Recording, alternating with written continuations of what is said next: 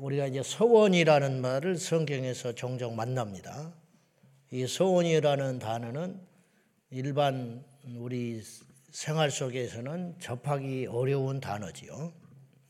이제 서원이라는 건 일종의 약속인데 어, 간단한 약속이 아니라 엄중한 약속인데 이걸 사전적 의미로 보면 자신이 하고자 하는 일을 이제 일반에는 이제 신이라고 그랬는데 제가 하나님으로 표현하면 자신이 하고자 하는 어떤 일을 하나님께 맹세를 하고 그것이 이루어지기를 간절히 음, 기원하는 행위를 서원이라고 그래요. 예. 그러니까 사람과의 약속보다 더 엄중한 거지요. 하나님과의 약속. 네, 이것을 서원이라고 해요. 그래서 오늘 이제 27장에는 각종의 서원, 사람을 드린다든지 뭐 하나님께 이렇게 약속을 한 거예요. 내 생명을 하나님께 드리겠습니다. 뭐 내 생애를 하나님께 드리겠습니다. 아들을 낳으면 하나님께 드리겠습니다. 이 밭을 팔면 하나님께 드리겠습니다. 이 집을 드리겠습니다. 뭐 이런 등등의 여러 가지 많은 약속을 우리가 하나님께 할 수 있어요. 근데 그 약속이라는 것은 거의 99%뭐 하나님이 뭐 이렇게 해라 저렇게 해라 그런 게 아니라 내 스스로 하나님께 감동이 되어서 혹은 어떤 어려운 난관을 만났을 때 하나님의 살아계심을 믿고 약속을 드리는 거예요. 그래서 이제 1절에 오늘 본문에서 1절에서 8절까지를 보면 사람에 대한 소원이에요. 하나님께 이유를 막론하고 어떤 갖가지 상황이겠지만 하나님께 사람을 드린다는 거예요. 그러면 이건 드린다는 것은 뭐 인신 제사처럼 사람을 죽여가지고 제물로 각을 떠서 드린다 그런 차원의 드림이 아니고 이 사람을 하나님의 소유로 그래서 하나님께서 어떻게 쓰시든지 어, 뭐 하나님이 가라 하면 갈 것이고 서라 하면 설 것이고 하나님이 귀하게 쓰시든지 천하게 쓰시든지 하나님께 이 사람의 생애, 나의 생애를 온전히 드립니다. 하나님이 종으로 쓰셔도 좋고 또 하나님이 뭐 선교사로 쓰셔도 좋고 하다못해 하나님이 성전의 문지기로 써도 좋은데 예, 그렇게 쓰십시오. 이렇게 말하는 것이 어, 여러분 사람에게 약속하는 것보다 의외로 하나님과 약속하는 것이 쉬울 때가 있어요. 그 왜냐하면 사람은 보이잖아요. 직접적으로 나에게 보이는 존재이기 때문에 약속을 하면 자식과의 약속도 사실은 껄끄럽고 지켜야 돼요. 무슨 말이냐면 하나님은 보이지가 않으셔요. 훨씬 큰 분이고 감히 비교도 할 수 없는 존재임에도 불구하고 하나님은 보이시지 않는다는 이유만으로 우리에게 무시당하기가 당하기가 십상이에요. 이게 우리 현실이에요, 솔직히. 그리고 그냥 기도하다가 약속을 했다든지 어떤 나 혼자 그렇게 한 것이기 때문에 그 약속을 잊어버리기도 쉽고 또 불리해지면 미루기도 쉽고 또 안 지키기도 쉽다 이 말이에요. 사람과의 약속을 안 지키면 그 사이에서 매장이 되지요. 저놈은 나쁜 놈, 신의가 없는 놈 그렇게 찍혀버리는데 하나님과의 관계는 보이지 않는 존재이기 때문에 그 약속이 엄중함에도 불구하고 놓쳐버리는 경우들이 많다. 오늘 우리도 그런 것이 있을 수 있어요. 우리가 기억을 더듬어 보면 예전에 어, 초신자 때 혹은 어떤 일이 해결되기 전에 아주 어려울 때 근데 해결되고 난 다음에 또 잊어버리는 거예요. 뭐 들어갈 때하고 나올 때하고 다르다고 사람은 다 그럴 수 있어요. 그렇다고 해서 뭐 하나님이 당장에 뭐 벼락을 때려버리고 그러는 것이 아니기 때문에 우리가 무심코 그럴 때가 있는데 그 부분에 대한 것을 우리가 각별히 조심해야 된다는 거예요. 사실 사람과의 약속보다 더 엄중한 것은 하나님과의 약속이에요. 왜냐? 어찌 사람과 하나님을 비교조차 할 수 있겠어요. 그런데 약속을 했을 때 오늘 본문에서는 그 약속이 말로만 그치지 아니하고 정말로 실행하겠다고는 결연한 의지 그리고 그 약속을 어, 떻게 이루어지기를 간절히 바라는 마음으로 그걸 어떻게 표현을 하냐면 내가 어, 내 자식을 하나님께 드리겠습니다. 뭐 이렇게 했을 때 그것이 말로만 그치지 않고 그러면 표징을 삼아라. 그래서 값을 매기는 거예요. 그래서 나이에 따라서 남자와 여자의 성별에 따라 나이에 따라서 세겔로 값을 매겨서 얼마를 어, 하나님께 성소에 드려라. 그러면 어때요? 그렇게 드리는 순간 다른 사람들이 알게 되잖아. 그 약속을. 그래서 하나님께서 그 약속을 지키게끔 장치를 하겠다는 거예요. 어떻게든지 어, 안전 장치를 어, 하게 된다. 그런 말이죠. 근데 이제 서운한 사람이 이걸 내 아들을 하나님께 드리기로 했어요. 근데 값을 매기고 드리려고 하니까 이게 이종 이 값을 오늘 하나님이 명령하신 이 액수대로 지킬 만한 능력이 안 돼. 제가 그럴 수 있잖아요. 이것조차도 약속을 지키기 어렵다. 드리고 싶은 마음은 간절한데 그러면 제사장에게 데리고 가라는 거예요.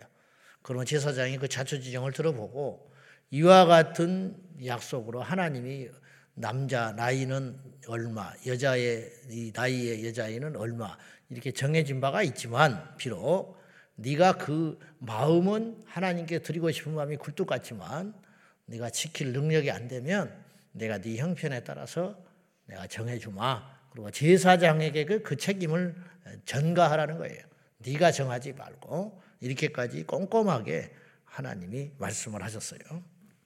구절 이하에는 가축에 대한 소원이에요. 근데 이제 가축도 아, 이런 경우가 있을 수 있잖아요. 미리 드리기로 약속한 거죠. 어떤 하나님 앞에 어떤 감동을 받았어요. 그러고 나서 이제 소가 임신을 했다 이 말이에요. 소가 생겼어요. 그러면 이 소를 하나님께 드리겠습니다. 이렇게 또 첫 이 이 소가 낳는 첫 번째 어, 이 새끼는 하나님께 드리겠습니다. 이제 초태생이니까 당연히 드려야 되지만 이런 소원을 했단 말이에요. 근데 그것을 어, 떻게 드리는 거지 뭐 그것이 귀하든지 뭐 소중하지 않든 뭐 어쨌든니까 무조건. 근데 마음이 변했어요 나중에. 나중에 드리려니 아까운 마음이 들어. 그럴 수 있잖아요. 그럴 때는 어떻게 해야 돼요? 그거는 20%를 더해서 이 소 새끼 값에 20%를 더해서 하나님께 드려라. 그러니까 이 소는 음, 하나님께 약속을 했는데 생각해 보니까 이 소를 낳으면 누군가를 줘야 하는 상황이 생겼다 이 말이에요. 물론 하나님께 약속을 했지만, 근데 이게 도저히 형편이 빼도 박도 못하는 음, 그런 일이 생길 수 있잖아요. 그러면 이 속값에 이자를 붙여서 20%를 하나님께 드려라. 정말 그런 부득불한 상황이 생긴다면 그렇게 하거라. 이제 그런 뜻이에요. 어떤 농부가 소를 키우고 있다가 하나님께 약속을 했어요. 이 소를 쌍태를 대면 하나님께 한 마리 드리겠습니다. 그래서 머리를 쓴 거지. 소가 두 마리 새끼 갖기가 쉽지 않거든요. 쌍둥이. 그래서 우리 시골에서 종종 소가 쌍둥이를 낳았다 그러고 아, 그 집이 운수 대통했다고 그런 말을 제가 어릴 적에 들은 적이 있었어요. 저는 뭐 소를 여러 마리씩 난 줄 알았어 어릴 때. 돼지는 막 열댓 마리씩도 낳고 그러잖아요. 깔려 죽고 막 그런다고요. 그 소도 두세 마리씩 논 줄 알았어. 우리 집도 일곱이나 낳았으니까. 근데 보니까 소는 한 마리만 낳더라고요. 근데 어쩌다 두 마리 낳는 경우가 있어요. 그러고 뭐큰 음, 음, 그 좋은 일이 생긴 거죠. 근데 이 사람이 그 확률에다가 걸고 하나님께 두 마리 소를 드리면 하나님께 드리겠다고 그랬어. 그러니까 잘 근데 진짜 두 마리가 낳네. 낳고 나니까 생각이 변한 거야. 아까워. 그래서 차이피를 밀었어요. 하나님께. 근데 항상 그것이 볼 때마다 꺼림직한 있잖아. 그래서 이제 세월이 흘러서 잘 크는데 걱정이 계속 되면서 에이 뭐 그냥 뭐 하나님이 뭐 이해하시겠지. 그리고 뭉기장 뭉기장 하고 있는 거야. 그래서 잘 크고 있었어요. 근데 한 마리가 죽어버렸어. 두 마리 새끼 중에 한 마리가 크다가 죽어버렸단 말이야. 그때 이 사람이 대성 통곡을 하면서 하나님께 이렇게 기도를 하더라고요. 하나님, 하나님 것이 죽어버렸어요. 하나님 것이 죽어버렸다는 거야. 죽은 건 하나님 거야. 못난 건 하나님 거고.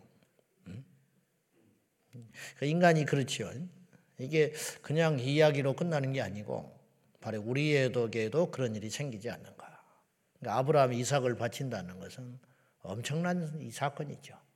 사무엘이 자식이 없던 사무엘이 하나님께 기도를 해서 한마 하나 생겼는데 그 핏덩어리를 여호와의 성전에 약속한 대로 딱 떼어서 드렸다. 이건 보통 일이 아닌 거죠. 보통 일이 아니지. 하나님께서 이제 약속을 하게 하시고 이렇게 하는 거 하나님이 뭐 모자라서 뭐가 부족한 것이 있어서 아쉬워서 막 이렇게 드리라 드리라 꼭 그러겠어요. 이게 아니고 이게 하나님의 인격에 대한 문제. 하나님이 살아 계시다는 거. 예, 꼭 사람에게 대하듯이 가장 가까우고 존귀한 존재에 대해서 대하듯이 왕께 대하듯이 그리고 내 가장 소중한 내 자식에게 대하듯이 그리고 내 운명을 좌우하는 어떤 절대 권력자 권위자에게 대하듯이 하나님을 대할 수 있다면 우리의 믿음은 좋다 나쁘다 할 필요도 없이 그 삶이 믿음의 삶이에요. 저부터서 어, 오늘도 이제 새벽에 일어나서 이렇게 이렇게 오면서 과연 하나님을 얼마나 의식하고 살았는가, 하나님을 얼마나 생각하고 살았는가. 결국 오늘이 레이기서 27장의 말씀은 뭐 사람을 드리든지 가축을 드리든지 또 가옥, 어, 집도 땅도 이렇게 드릴 경우 원리는 다 똑같아요. 일단 약속을 했으면 드리는 게 원칙. 그러나 부득불한 상황이 닥쳤을 때는 그걸 무시해서는 안 되고 오히려 그것에 더하는 대가를 지불하게 하는 것. 이자까지 쳐서 지불하게 하는 것. 초태생도 하나님께 드리고 뭐 이런 거. 그다음에 아주 받쳐진 거. 이제 이건 절대로 물을 수 없는 거. 심지어는 사람조차도 하나님께 완전히 드리는 그런 약속이 엄할 때에는 그런데도 하나님께 드리지 못할 경우는 차라리 죽을지언정 하나님과 약속은 지켜라. 이렇게 엄중하게 이야기를 하고 있고요. 11조도 역시 11조도 아, 여호와의 성물이다. 오늘 30절 한번 보세요. 일단 11조가 왜 이렇게 중요하냐면 한번 봅시다. 시작. 그리고 그 땅의 10분의 1, 곧 그 땅의 곡식이나 나무의 열매는 그 10분의 1은 여호와의 것이니 여호와의 성물이라. 우리가 크게 착각을 하고 있는 것 같아요. 11조는 내 것인데 하나님께 큰 인심 쓰듯이 또 혹은 믿음의 표현으로 이렇게 드리는 것으로 생각하는데 여러분 이건 세금과 같다는 거예요. 애초에 하나님의 것이라는 애초에 여호와의 것이다. 그리고 오늘 성물이라고 성물이라는 것은 거룩하게 구별된 물질이라는 거거든요. 하나님께서 이미 내 것이라고 생각, 내 것이라고 정하고 주신 것인데 어째서 그것을 탈취하느냐 그런 의미예요. 그러니까 11조를 드리는 행위는 믿음의 행위이기도 하지만 그건 응당 당연한 거예요. 그러니까 안 드리는 것은 믿음이 없어서 못 드려.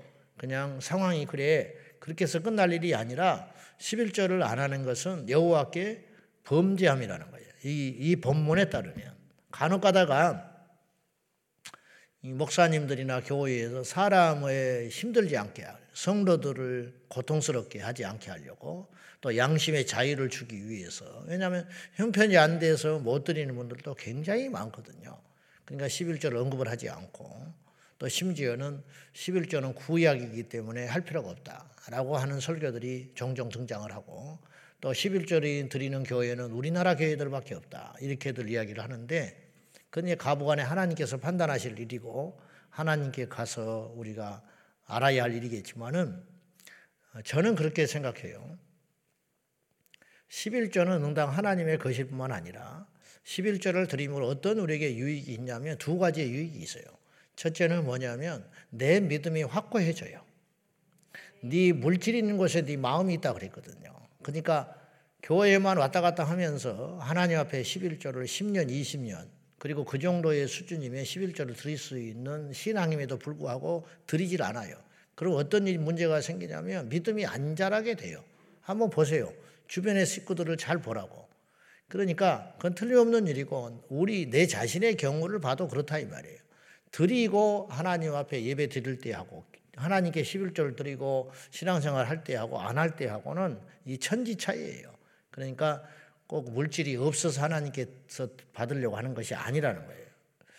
자식이 어버이날이라고 이 전화 한 통화도 안 하고 또 와서 오대 덜렁덜렁 와가지고 밥이나 먹고 가고 어? 그 빈손으로 왔다가 밥이나 그거는 처먹고 간다고 그러는 것인데 그렇잖아요.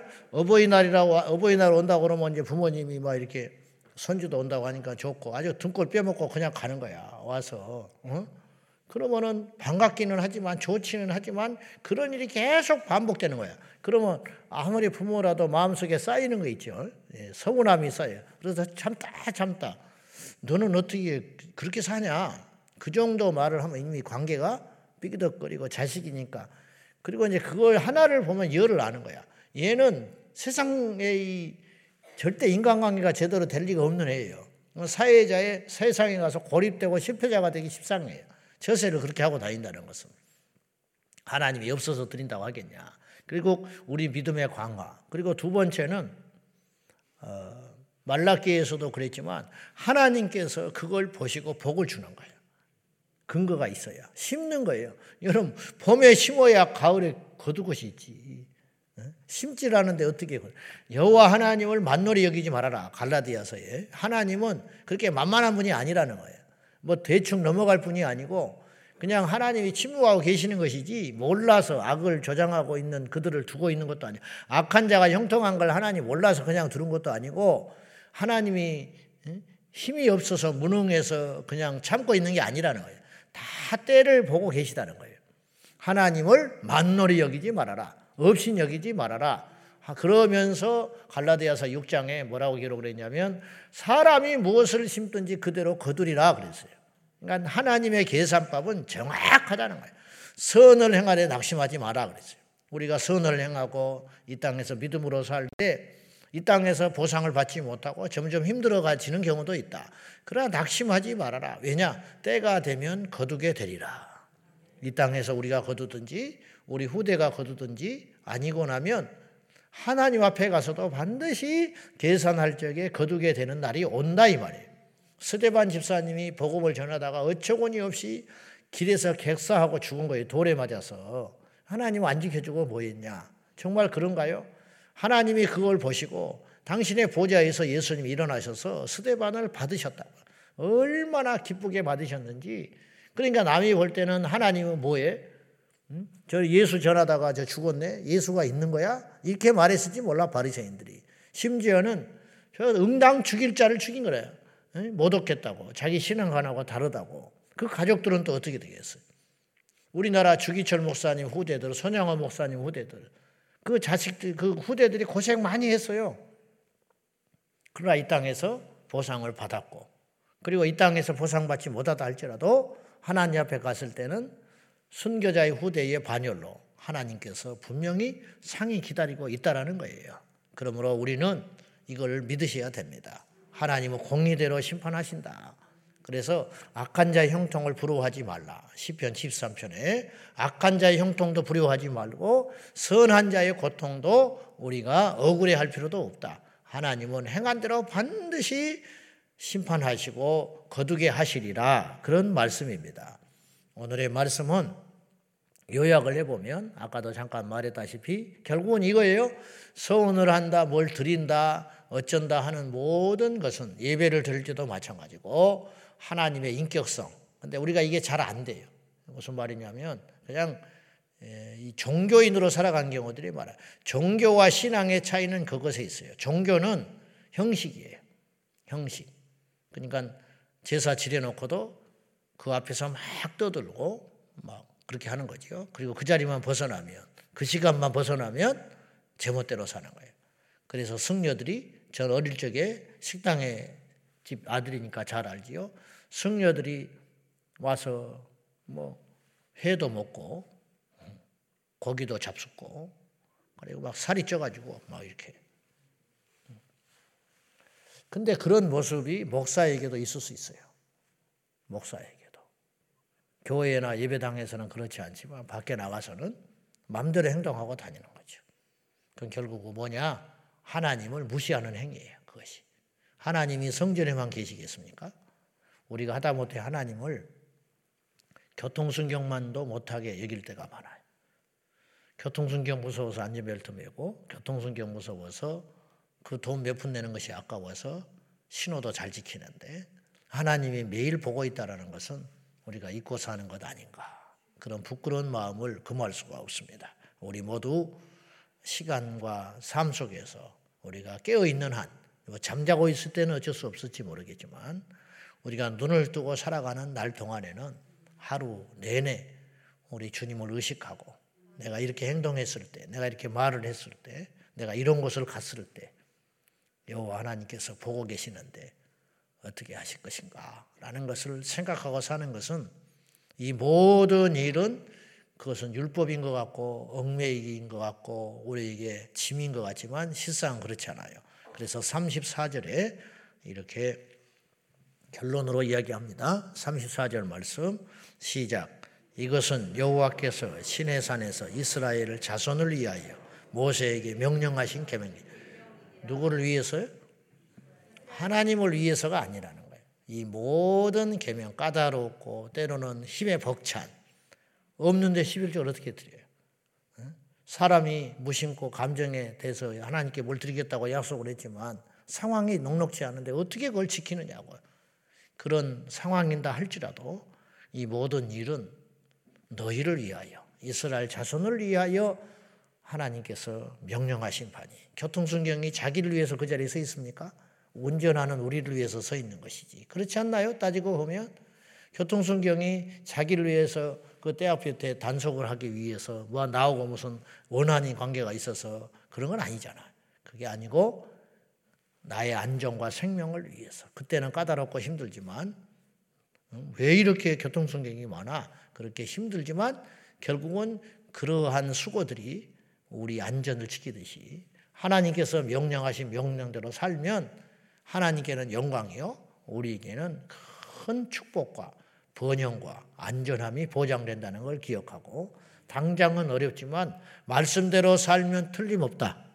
할렐루야. 말씀대로 살면 우리의 삶은 보장받고 안전하다라는 믿음을 가지고 오늘 또 승리하시기를 축원합니다. 기도하겠습니다.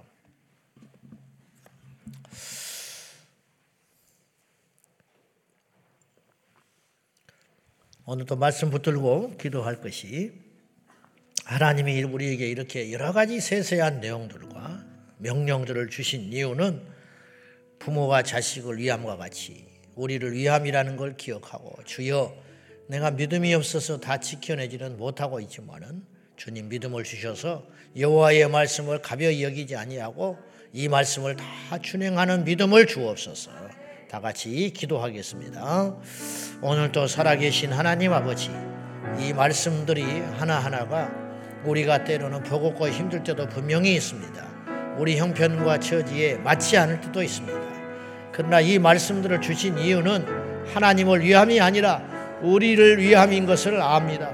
주여 이 믿음을 주셔서 여호와의 말씀을 준행하며 여호와의 말씀을 지켜내며 버겁고 힘들지라도 하나님의 명령에 순종하는 믿음과 결단들이 우리 모두에게 일어나게 하여 주시옵소서.